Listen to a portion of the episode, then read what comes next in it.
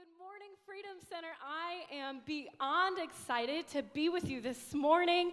Oh man, Pastor Jim and Dina, thank you so much for trusting me. Come on, that takes some trust in Jesus to invite somebody to your pulpit on a Sunday morning that you've never heard preach before, right? So I'm excited. Pastor Jim and Dina, everybody that we know that comes from this house, that comes from FCMA, that has been on staff here, that's even just attended here for a year, are such high quality people that love Jesus and make me better, and that speaks volumes to your leadership and the kind of church that you're raising up and the kind of staff. Would you guys clap for your pastors? Awesome. Well, they told me I could walk on the runway today if I want, but I said, you know what? I think I'm just going to stay on the stage this morning. I said, if I start walking on the runway, you will really know the Holy Ghost is moving in a powerful way um, this morning. Well, I am a female I am Italian. I was raised in a Pentecostal home. So the first mistake was that they gave me this headset so I have both of my hands free to help me talk this morning. The second thing is that thankfully they gave me a time limit. So this morning I am going to jump right into my message because I already can't wait to get until the end.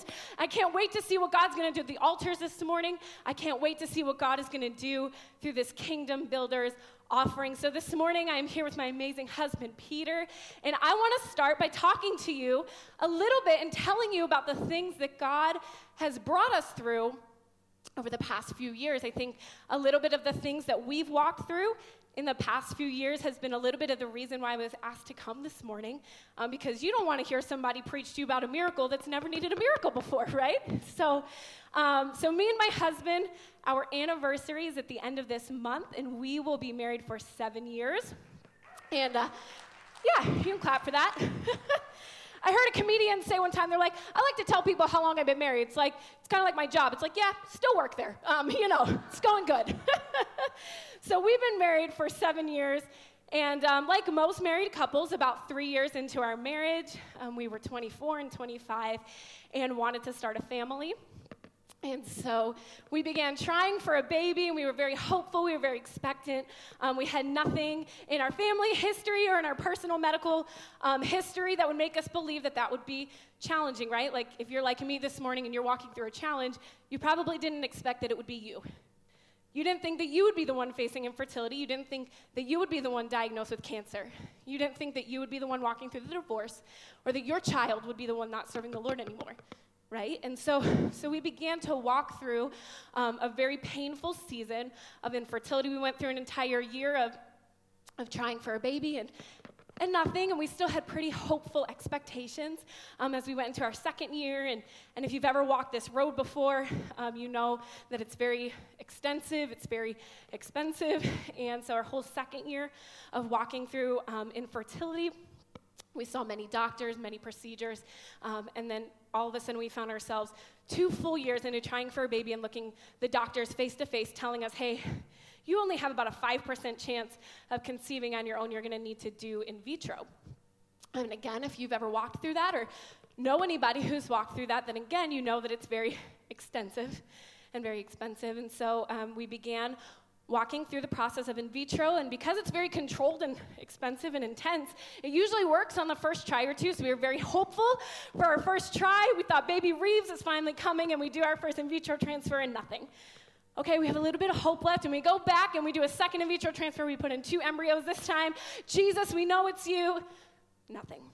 And then we go back to our doctor. He said, let's try a surgery again. We go back uh, to a hospital. At this point, we're seeing doctors in New York. So, on top of all of the medicine and the money, now we made eight trips to New York in one full calendar year, um, believing for our miracle baby. We have surgery, we go back, we try for IVF number three. Surely this is it, this is the Lord. We go, we take a pregnancy test, it's positive. I go to the doctor to get my blood work, and they say, Your blood work looks terrible. While you're pregnant, we can tell you right now that this pregnancy is not going to last. And so, then on top of walking through almost two and a half years of infertility, we also now walk through an early miscarriage. And it was at this point I would love to tell you, as a pastor, that my, my, my hopes were so high. I was standing firm with Jesus. But I'm here to tell you this morning that I was absolutely hopeless. And I tell you that this morning to say that if that's where you are this morning, just lock in with me just for 20 more minutes because I'm telling you that your story is not done yet, even when you feel like your situation has hit rock bottom. There was a Sunday morning service at our church, and um, me and my husband weren't even supposed to be there. We were supposed to be at Winter Retreat. We're youth pastors at Mount Hope Church in Lansing, Michigan, just an hour away. And we were supposed to be at a Winter Retreat. We went up on Friday. There was something called a bomb cyclone that happened, and we had to, as quickly as we got all the kids up to Winter Retreat, we had to get all the kids back from Winter Retreat in about 24 hours so that Sunday morning, we're sitting in church. I wasn't even supposed to be a part of that service. We were supposed to be at winter retreat. Um, and I'm sitting in that service, and my pastor was preaching a message on idolatry. I'm sitting through the message. Um, I was really just still processing everything that happened from winter retreat and hoping we didn't leave a kid up at the mountains. Um, and my pastor played a song during the altar call um, called Clear the Stage by Jimmy Needham. Write that down while I take a sip of water. There you go. Clear the Stage by Jimmy Needham. He began to play this song, and I'm sitting in the front row.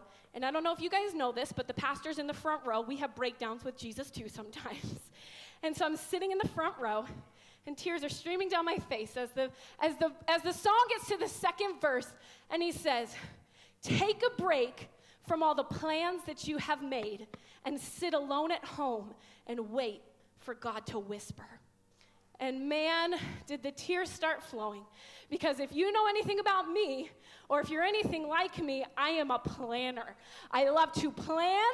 I have like three different planners at a time. I like to write the plan out and I like to highlight it as it's happening. And then when the plan starts to go wrong, I throw the whole planner out. I buy a new one at TJ Maxx. Hello, somebody. And then I make a new plan, right? And then I work that plan until it works. And here I am sitting in the front row. I did everything I knew to do in my power, spiritually and physically. We had fasted, we had prayed, we had prayed with everybody at the healing team. I even got to a point one time where I was like, maybe it's them. Maybe it's the prayer team on the left side of the stage. You know what I mean? Because I sit over here in our church. So I was like, these people are getting it wrong. I'm going over to the right side of the stage. Maybe it's the right side of the stage that has the real anointing. You know what I'm saying? When you just get to a place where you are so desperate for God to move, and you say, Jesus, fine. And I had to have this moment with the Lord. And I remember here, I told you I sit on this side. And so I was about right here at our altars. And I just began to weep. And I said, Lord, here's my dreams, here's my plans.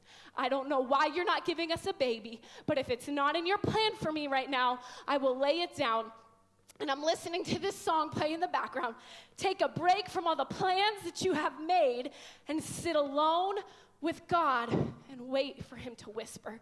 Well, he didn't wait very long because I immediately heard him whisper to me, Joanna, you are wasting all of your energy. You are crumbling your spiritual life. You are crumbling on the inside, trying to bang down the door to conceive when the door to fostering is wide open.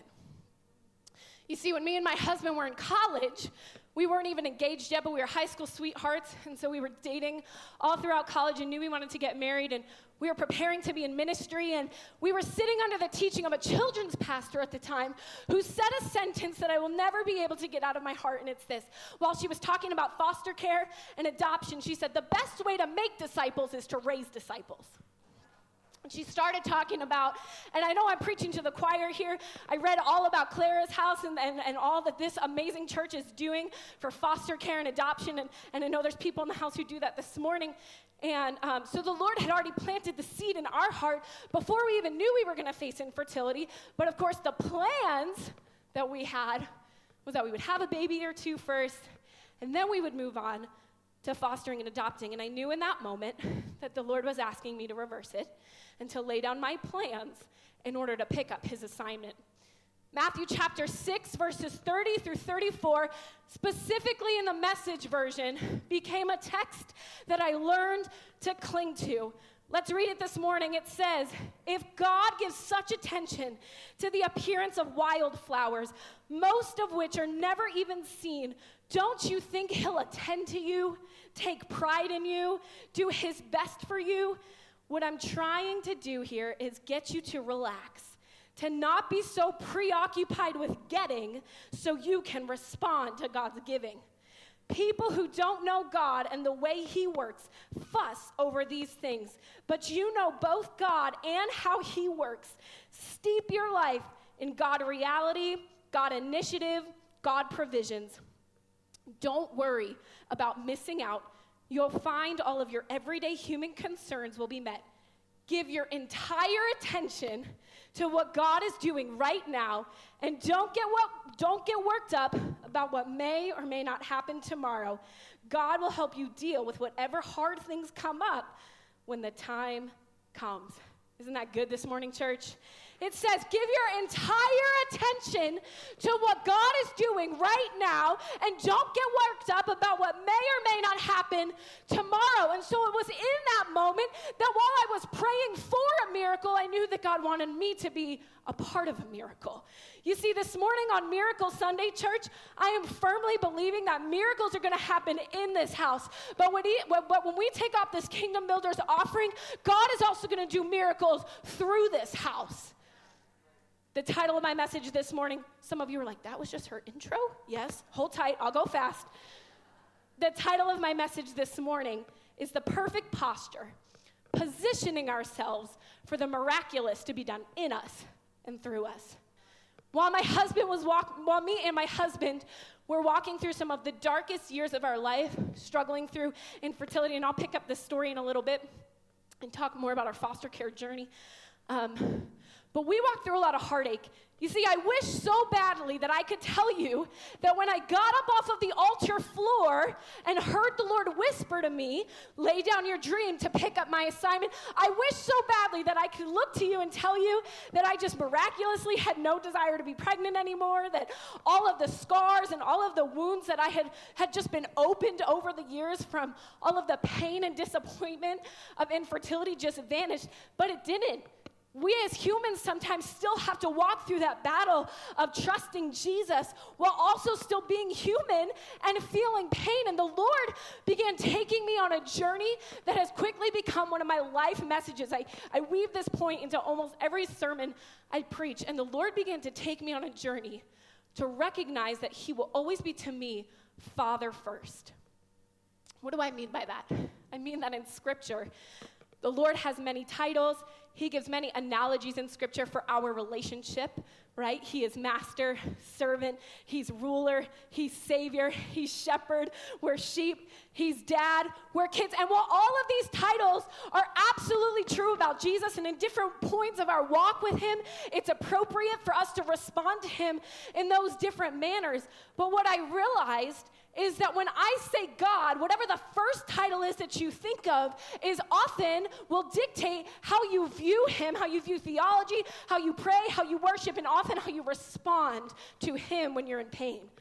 See, I've noticed that the Lord had to do that work in me to realize that before anything else, He's my dad. Because if I go to Him in a season of pain and think of Him first as ruler, as master, as me just a part, like a soldier in His army, then I will think that when I'm in a painful situation, it's my duty when standing before the King to suck it up.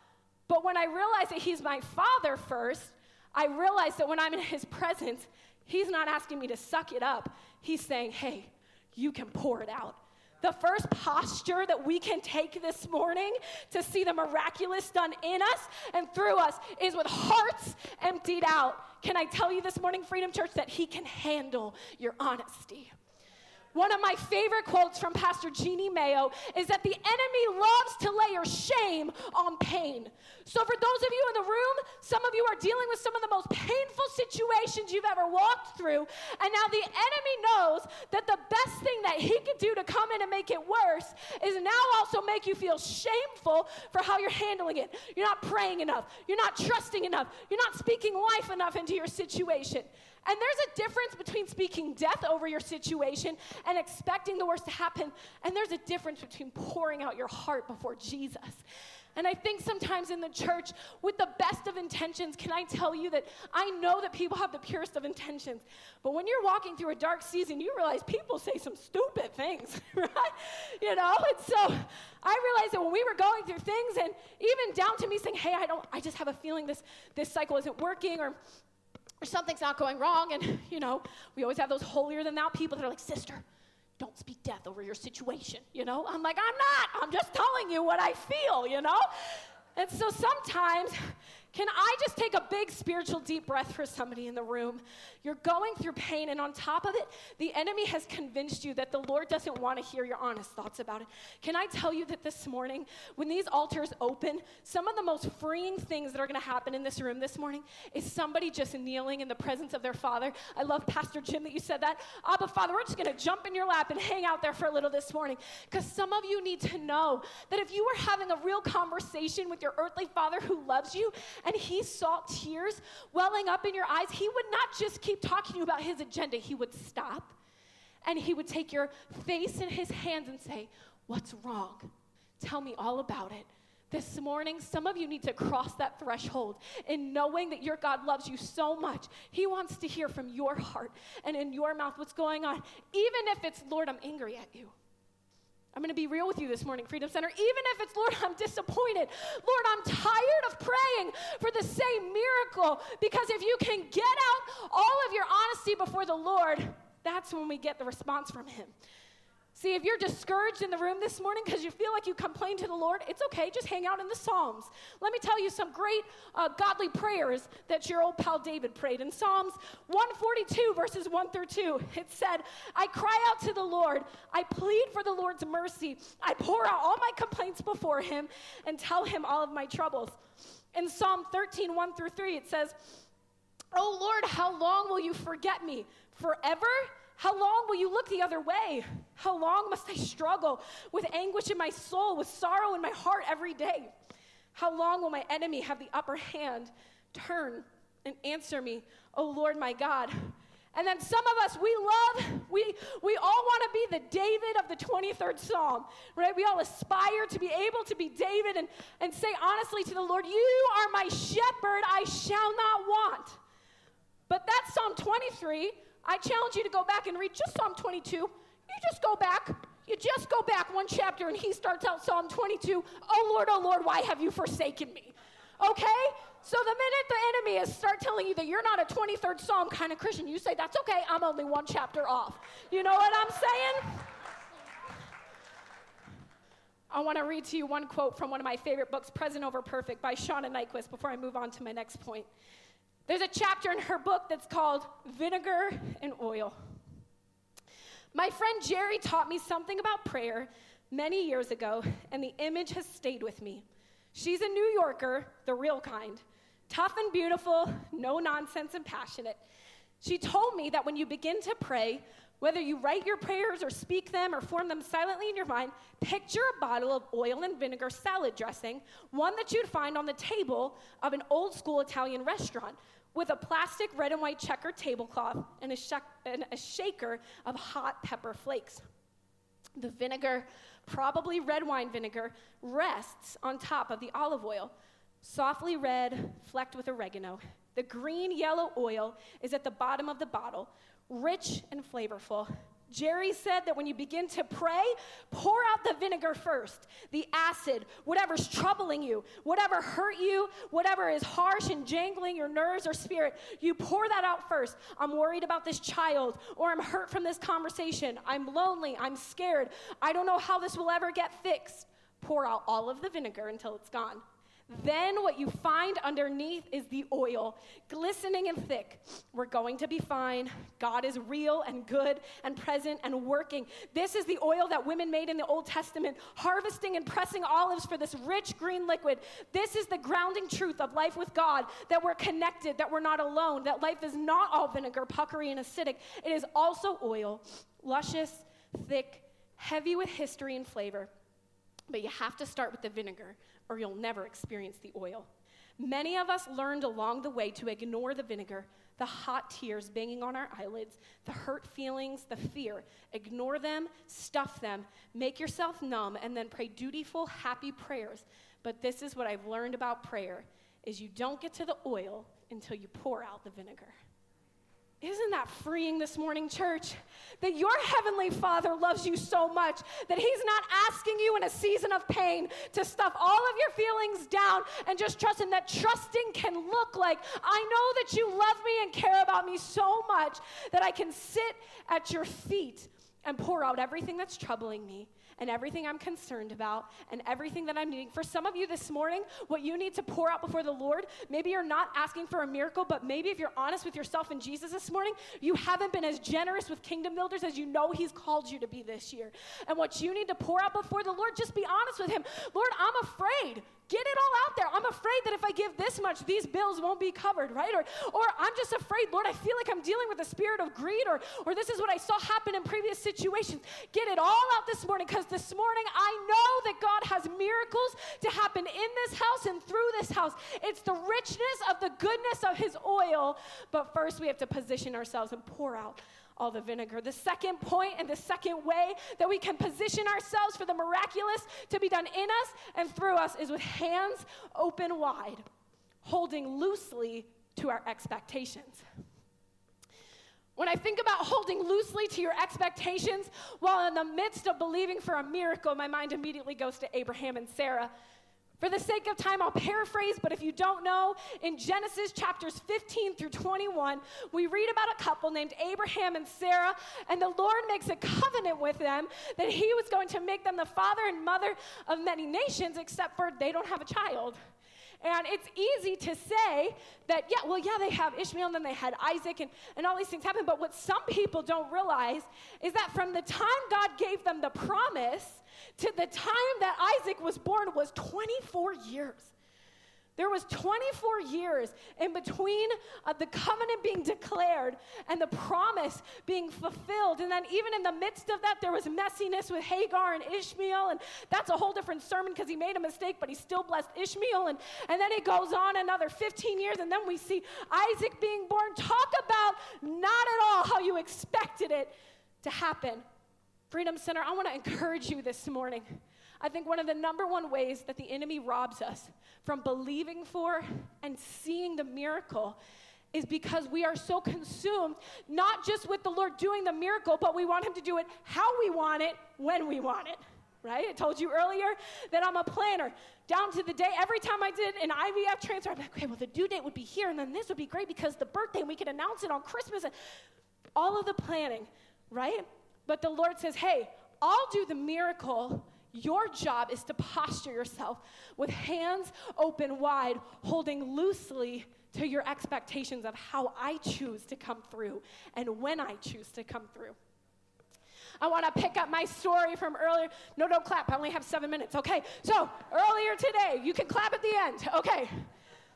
So, earlier in the message, I told you that it was in the winter of 2019 when we felt the Lord say, Hey, here's the green light, you need to foster. And then it's about a six month process to license your home and go through all the paperwork and, and go through all the training. And so then it's September of 2019. And again, Remember, we're holding loosely to our expectations here. We had one nursery set up with one beautiful crib. We had one car seat, one stroller, all the bottles. They call us and say, Will you take two? I'm like, Oh, jeez. So, and we learned in foster care training that there's a huge need for families to take sibling groups because, like myself, it's easier to start with one. So they called us, and um, after a little bit of praying, we felt like the Lord said, Yeah, you need to do this. And so just later that night, um, I was standing in our living room and I'm holding a seven week old baby boy. And on the couch is sitting his 17 month old, that's right, that's, that, that's how close, uh, seven weeks, 17 months, um, are sitting on my couch. And we signed a few papers, and the caseworker gave us a half a pack of diapers and said, See ya. Um, and so we're sitting there, and we began our fostering journey. And even throughout that journey, if anybody in the room has ever fostered, you know, they kind of lie to you during training. And, uh, and they say that um, you know, most cases only take about 12 months. And, and, and, you know, so you know how when you're going through something tough, you have that finish line. Uh, you know, you, you have the end in sight, and you feel like that's what's kind of anchoring you. And, and we get to the 12 month mark, and and our little guy is, you know, we're, we're past his first year birthday at this point, and we've done, we did all the hard work, and, and we're just like, Lord, we just want to know where to go. Because if anybody, whether it's with babies or your singleness or with your job, you know that one of the hardest places you could be is just in limbo. Where you're like, Lord, I don't know. You wake up every day hoping an email will come through, or a phone call, or your phone will ring, or your boss will call you into the office, or the doctor will call you with some kind of different news. And and so we're sitting there in limbo and nothing happens at the 12 month mark. And then somebody says, well, surely by the 15 month mark, you know, they really like the month 15 in the court system. You know, if a kid didn't care for more than 15 months out of 22 months, then you'll get some answers. And we got no answers at the 15 month mark. And, and so we continued going all the way until July of this year. So just a few months ago, um, where we had to do one of the hardest things that we've ever did, and we transitioned our babies back to their mom. Um, and throughout our journey, um, we had caseworkers sit on our couch and say, hey, this case could look like it's going to adoption. And then, like months later, they would say, hey, it looks like the kids are, are going to get ready to go home. And, and the expectations were just all over the place. And, and worship team, you can come. Um, not that I need any more reason to cry during this moment, but let's just get some, some good old keys going, you know, to just soften up this moment. Um, and so it was in July of this year, after a 21 month period of the Lord really teaching my husband and I, hey, I'm doing a miracle through you. And you don't know what the, I don't know what the miracle is. I don't know how these kids end what the end of their story looks like. And, and if they needed a home forever, we were going to do that. And if they needed to go home, even though it was the hardest thing we ever had to walk through, we were going to do that. And there was many tears and a lot of hearts emptied out before the Lord and a lot of vinegar. And I almost felt like it was a trick. Like I'm pouring out the vinegar and I'm like, where's the oil, Jesus? Like this is hurting. This is not at all how you, I expected you to do the miracle. And that leads me into my next part of this point, which is not only did I have to learn that if I was going to position myself with hands open wide, not only was he expecting me to hold loosely to my expectations, he was asking me to hold loosely to the things that mattered most to me. Even though I knew that foster care, the whole point, we were preparing and helping mom to get them back, it doesn't mean that in my flesh I wanted those babies forever. They, they meant everything to me. And whatever that is for you this morning, that means the most to you. One of the most important parts of miracles being done in us and through us is having that gut wrenching moment with Jesus when we say, Nothing else matters but you. Even though I want this thing, even though I want this miracle and I want this ending, and the thing that matters most to me However, you choose to do that, Jesus, I relinquish and hold loosely my expectations. And then, Jesus, you can have everything, even the things that matter most to me over the past few years, simultaneously while going on this journey of trying to start our family, while being on staff at Mount Hope Church, the Lord has also had me and my husband on a journey of generosity like never before. Um, Mount Hope Church is very similar to the Freedom House. I feel like a lot of people who know the church knows that we're, we're very big on giving to missions, and we have been stretched more than ever before personally to give to missions, to give to Speed the Light, to give to just people, to give to friends, to give to family, to give in our foster care system. The Lord has asked us to hold loosely to the thing that matters most to us. And Freedom said, I want to challenge you this morning that as we go into one of the final big kingdom builder offerings of the year, I know that when you read scripture, if you're anything like me, that when we see those harsh words of Jesus say things like, it'll be difficult for the rich to get into the kingdom of heaven, we'd like to think he's talking about Oprah, Bill Gates, all of the billionaires. But I'm here to tell you that if you live in America, you are living in the top 1% wealth of the nation already. And so we have to have a sobering moment before Jesus today where we realize when He's giving us that challenge, when He's giving us those warnings, He's talking to me and you. You see, I've talked a lot this morning about my journey to become a mom. And if there's one thing that I really know now that I'm a parent, it's this it's that if you really loved me and if you wanted to bless me, you would take care of my child. the Lord a few years ago gave me this very vivid vision, and I don't say that often, of a parent who had a child who was starving, naked, in need, for whatever reason, was not in a position to know Jesus. And somebody came over to the parent, it was like the parent's birthday, and they said, We just love you. We want to bless you. Here's a car, here's a house, go on vacation. And they're just lavishing gifts upon the parents, right? Similar to things that we do in the capital C church, not Freedom Center, not my home, just capital C church. We can't think it's enough to bless our Heavenly Father with our worship and with our buildings and with our conferences and with our camps and with our campaigns and with all the things that are fun for us to lavish on Him. Because what I heard the Father saying in that vision was He was saying, I appreciate and I see the heart behind what you're giving me. But if you really knew me and wanted to bless me and knew that my child was in need, you would take care of my kid. I told you that the Lord's been taking me on a journey to view Him as Father first. And I don't get to just reap the benefits of knowing He's my Father first. I also have to live through the consequences of now knowing that as my Father, the thing that matters most to Him are His kids.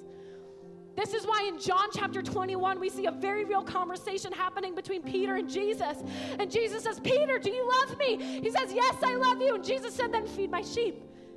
A second time, Jesus looks and says, Simon Peter, do you love me? Yes, Lord, of course I love you. He said, Then feed my sheep. A third time, Peter is irritated at this point, okay? He says, Peter, do you truly love me? He says, Yes, Lord. Why do you keep asking me that? Okay, I added that part. And Jesus says, Then feed my lambs right? This is a privilege, Freedom Center, that you are under leadership that is challenging you and pushing you to say, hey, locally, globally, influentially, in the future, we are going to be known as a house that takes care of the children of God. That has to be what we're known for. While, while you are known for in this church, you're known for many things the worship and the creative arts. But I know, Pastor Jim and Tina, that their heart is that this house would be known as a generous house, as a house that takes care of needs. That Fenton and Flint would freak out if this church ever shut down. Not the Freedom Center. They are keeping the city going. They love us like no one else loves us. They are generous like we've never seen. The Bible says, You will know my disciples by their love. We read in Matthew 25, and I'm closing.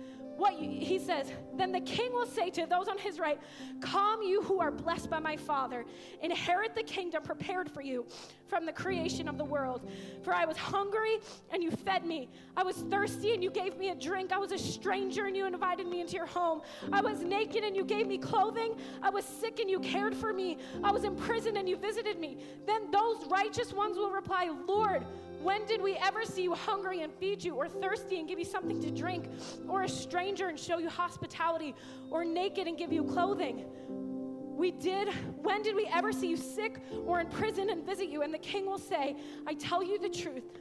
What you've done unto the least of these, my brothers and sisters, you're doing it for me. This morning, I'm, I'm not even asking. I'm telling you, when the Lord stretches you and drops a number in your heart during the offering later, you're not doing it for them, you're doing it for Him.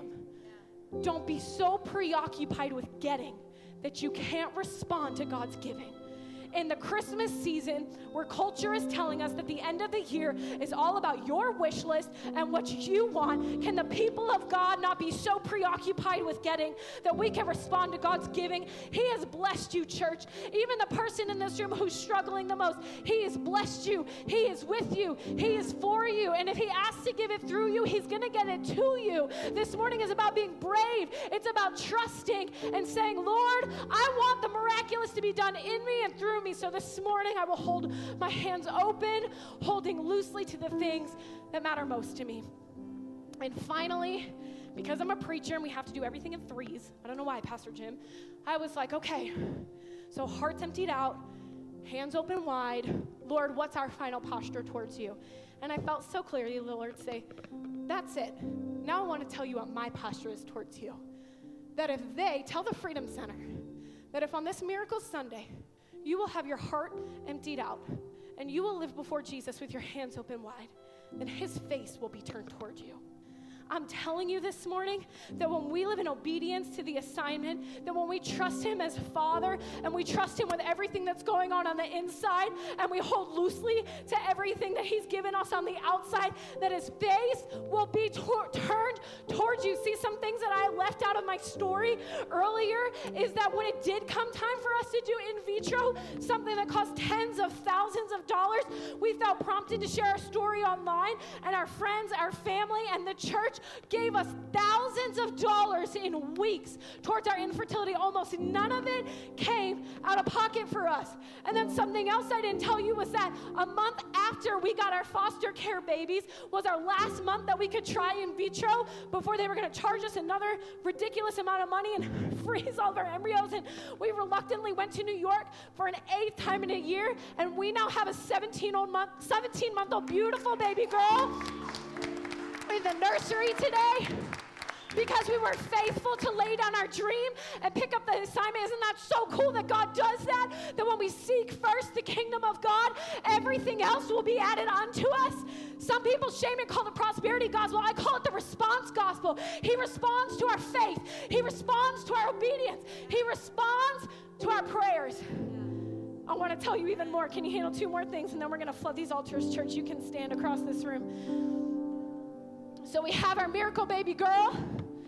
And then we get to the end of our foster care case.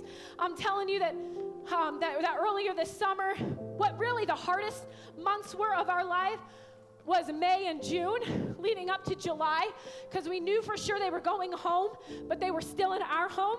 So it's kind of that feeling of mourning somebody that you know you're going to lose, but they're still here. And, and it almost feels like at that point in your flesh, you just want somebody to rip the band aid off because what was the hardest part was all the last, the last time that we thought we were taking them to church, and the last time to see my parents, and the last time, right? The last times are the hardest. And so during those months, I really, really struggled to feel that God was near. There were a lot of tears. There was a lot of vinegar being poured out. And I'm saying, Lord, I know that you're good. I know you have goodness in here, but I'm struggling to find it this morning. And it was Mother's Day. And two weeks prior to Mother's Day of this year, um, to the date, um, was when our caseworker came in our house and told us for sure um, that the babies were going to be leaving, and they gave us this long paper of the transition plan with the dates. Um, and so two weeks later, I go to church, and it's Mother's Day, and I have all three of them with me, my baby girl and, and our two foster babies. Everybody's wishing me a happy Mother's Day, and it was, it was just a lot of emotions. and, um, and somebody came over to me and handed me a Mother's Day card. And if I'm being honest with you, I didn't even know her first name at the time.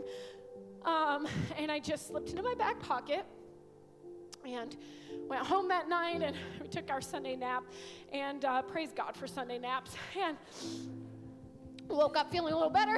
and then we were going through my Mother's Day cards in the kitchen and I read this Joanna, praying for you on this Mother's Day and every day over these past two weeks or so, I could not stop thanking the Lord for being your sustainer and asking Him to be closer to you than ever before. I'm not sure why, but I'll continue to pray this as long as He leads me. Much love. She said two weeks prior, the Lord had placed me on her heart. She, I didn't even know her first name. She had no idea what was happening. Those were the hardest two weeks of my life. She was praying for me. And can I tell you on this Sunday where I'm going to challenge you to give, and in a season where we were being generous, even when it felt felt like everything was being taken from us. I opened up a check for a $1,000 from her. Somebody so obedient to Jesus to just say, God sees you. That even in the middle of needing a miracle, you were faithful to be a part of a miracle. And He sees you. And Freedom Center, this wasn't just a word for me on Mother's Day. This is a word for this house this morning that He's going to sustain you and He's going to be with you. And even to the person in this house that needs a miracle, don't exclude yourself from also being part of the miracle this morning. It's the beauty of our God that He responds to our faith.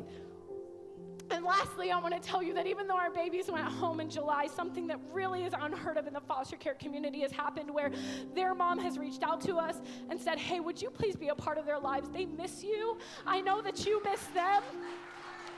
And in October, they spent a weekend with us. And in November, they spent a weekend with us. And I just got to hug their little necks yesterday. And they're coming over next weekend, and we're going to celebrate Christmas together. And now we get to play a really exciting part of being a part of that whole family's miracle. I didn't have to lose my babies, I just had to hold loosely to my expectations. The worship team's going to begin to sing. And, and I just, I, I invite the prayer team to come forward. Some of you this morning, you need to pray with somebody. You need to get some things out of your heart and join faith with somebody else.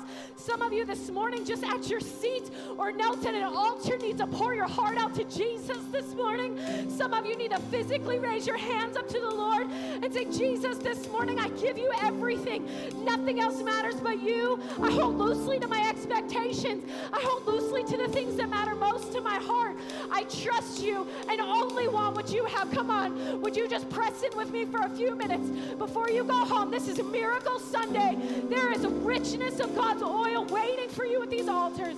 I'm not even going to count to three. You just come now. Whoever needs prayer, whoever needs a moment with Jesus, would you just get on your face before Him? Come on, let's begin to sing. And nothing else,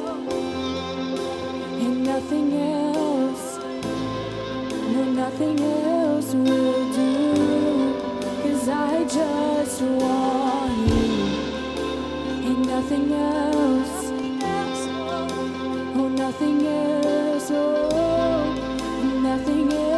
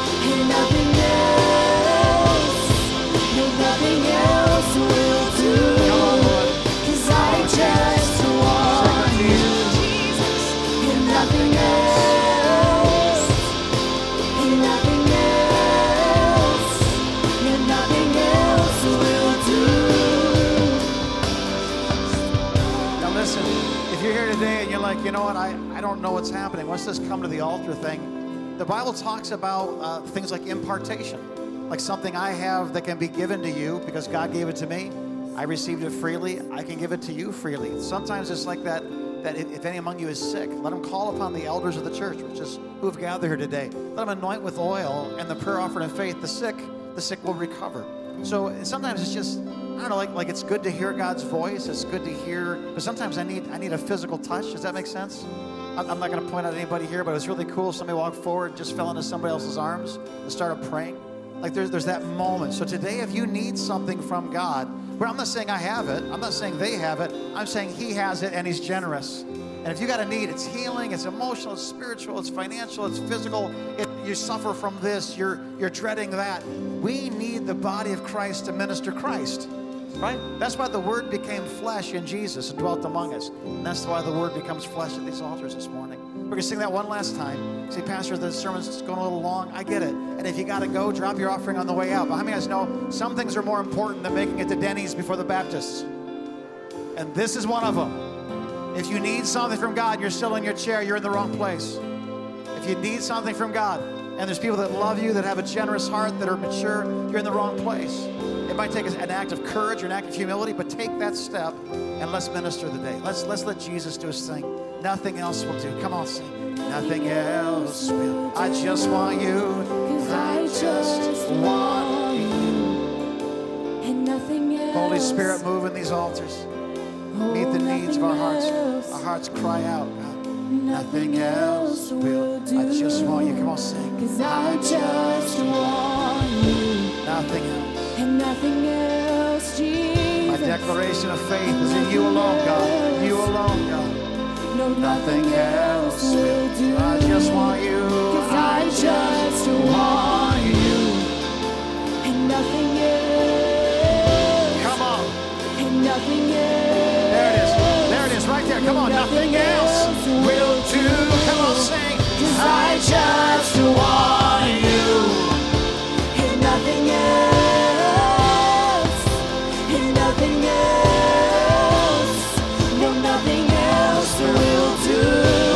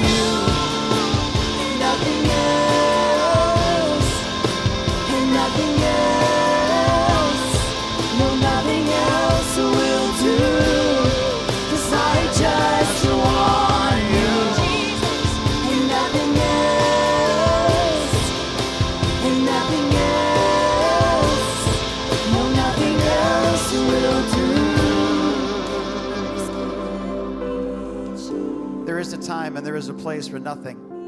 Nothing else, no one else, no other source, no other wisdom, no other knowledge will do. Blessed are those who mourn, for they shall be comforted. Blessed, right, are the are the poor in spirit, for theirs, theirs is the kingdom of heaven. We learned this recently.